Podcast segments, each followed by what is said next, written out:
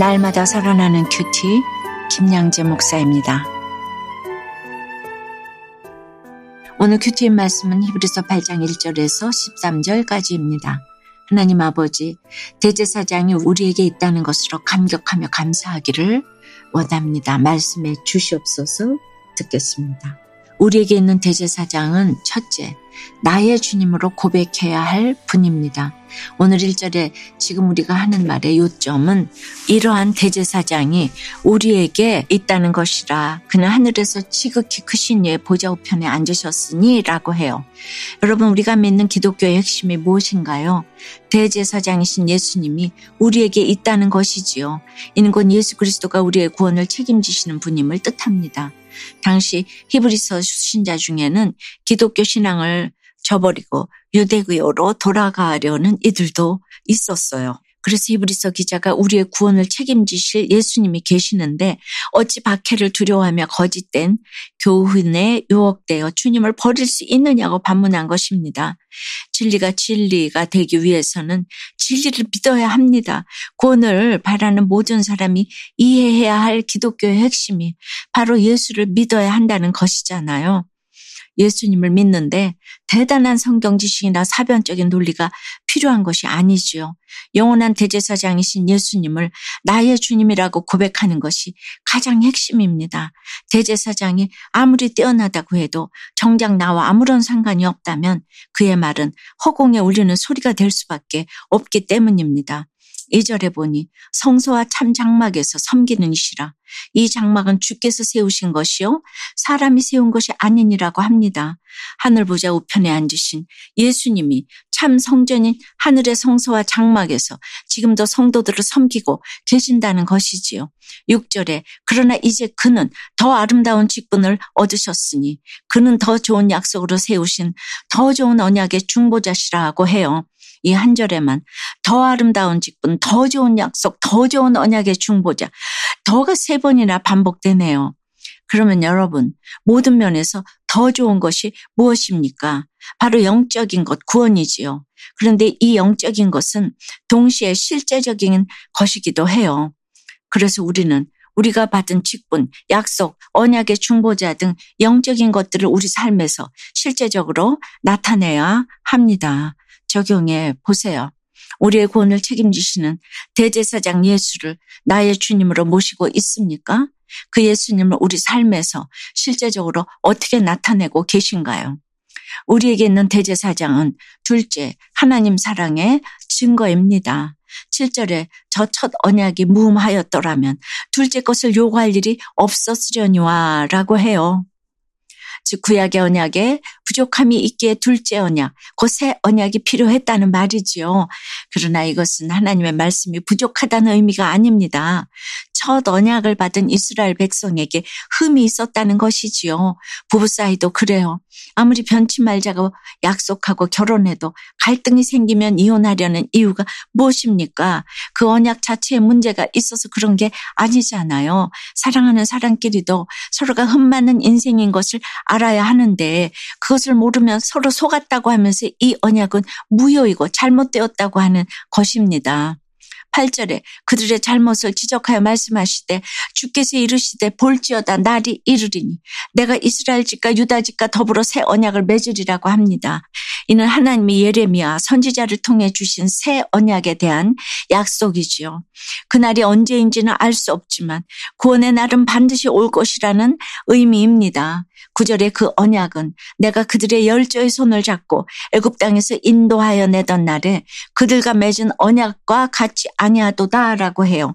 비록 이스라엘은 첫 언약을 파기하고 불순종했지만 하나님은 더 좋고 더 나은 언약으로 응답하시며 그 사랑의 풍성함을 친히 증거해 주셨습니다. 폐역한 이스라엘을 보고 잠시 공의로 진노하셔도 이내 그 뜨거운 사랑을 이기지 못해 마침내 독생자까지 십자가에 내어주시고 새 언약까지 주신 하나님이시잖아요. 하나님은 우리를 이토록 극진히 대해주세요. 왜죠? 10절 말씀처럼 하나님이 우리 하나님이 되고 우리는 하나님의 백성 되기를 원하시기 때문입니다. 적용 질문이에요. 말씀이 아니라 내가 흠이 많다는 것을 인정하고 돌이켜야 할 것은 무엇입니까? 예수님이 하나님 사랑의 증거임을 믿고 그 사랑에 감격하며 감사하고 계신가요? 아내와 엄마의 때를 잘 보내는 것이 주께서 세우신 장막에 거하는 것임을 깨달았다는 한 성도님의 큐티인 묵상 간증이에요. 특성화 고등학교 출신 저는 남부럽지 않은 회사에 들어가고자 대기업과 공기업에만 이력서를 넣었어요. 하지만 서류에서 계속 탈락했죠. 그러다 기적적으로 제가 원하던 회사에 들어가게 되었어요. 하지만 입사 후에는 고졸이라는 자격지심에 인정받고자 매일 야근을 불사하며 몸을 혹사했어요. 그 와중에 세상 성공을 쫓아 대학에도 진학했지요. 하지만 일찍 출근하고 퇴근 후 밤늦게까지 무리하게 공부하다가 결국 회사를 그만두었답니다. 그 재취업이 되지 않자 이번에는 대학에서 복수 전공을 하며 나만의 장막을 세워갔답니다. 그러다 저는 졸업을 한 학기 남기고 결혼을 했어요. 결혼한 뒤에도 얼마든지 졸업할 수 있다고 생각했기 때문이에요. 그런데 바쁘게 학교 생활을 하던 중에 아기가 생겼어요. 저는 입덧으로 아무것도 할 수 없게 되자 결국 휴학했답니다. 그리고 그제야 제가 세운 장막은 언젠가는 모두 무너진다는 것을 깨달았습니다.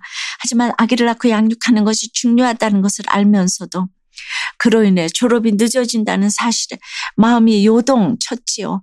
또 집에만 있으면서 돈도 못 벌고 남편이 벌어오는 돈만 사용한다는 것이 눌려 스스로 무가치하다고 여기며 무기력해졌어요. 하나님은 그런 제게 남편과 공동체 지체들을 통해 아내와 엄마의 때를 잘 보내는 것이 오늘 이 절 말씀처럼 참 장막인 하나님의 장막에 거하는 것임을 깨닫게 하셨어요. 이제는 제 뜻을 앞세우지 않고 자녀를 영적 우사로 양육하고자 매일 큐티하며 하나님께 잘 묻겠습니다. 저의 적용은 대학을 졸업하는 것에 집착하지 않고 육아에 힘쓰겠습니다. 무슨 일이든 혼자 생각하며 계획하지 않고 남편과 공동체와 상의하겠습니다. 입니다. 그동안에 그렇게 열심히 살았던 것들이 결코 헛되지 않을 것입니다. 그것 자체로 상급을 받은 거예요. 지금 아기를 잘 키우는 것이 얼마나 성공하는 비결인지 몰라요. 항상 때에 순종하라고 하잖아요. 12절에 내가 그들의 불의를 극률히 여기고 그들의 죄를 다시 기억하지 아니하리라 하셨느니라고 해요. 이 말씀은 하나님의 용서의 선언이자 복음의 정수이지요. 그리고 이 은혜를 가능케 한 것이 바로 예수님의 십자가입니다. 그래서 그리스도의 십자가를 믿고 받아들이는 자만이 죄 사함을 받아 구원에 이를 수 있습니다. 사랑하는 여러분, 구원은 우리의 노력으로 받을 수 없습니다. 인간에게는 죄악으로 말미암은 하나님의 심판을 면할 방법이 없어요. 오직 하나님의 용서와 그 용서를 위한 그리스도의 십자가만이 죄와 심판의 영원한 고리를 끊을 수 있습니다. 오늘 하루도 나의 죄를 주께 고백하고 그리스도의 십자가를 붙드는 저와 여러분이 되기를 주님의 이름으로 축원합니다. 기도드립니다. 주님 우리의 대제 사장이 되어 주셔서 감사해요. 우리가 믿는 예수님으로 인해 가장 아름다운 식분을 얻게 되었는데 너무나도 흠이 많은 우리는 언약을 지키지 못하고 날마다 흔들리고 있습니다.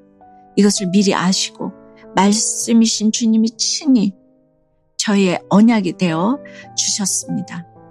저희가 그 언약을 가진 자임을 잊지 않고 날마다 큐티하며 하나님의 법을 우리 마음에 기록해 주시는 그 주님을 만날 수 있도록 도와 주시옵소서.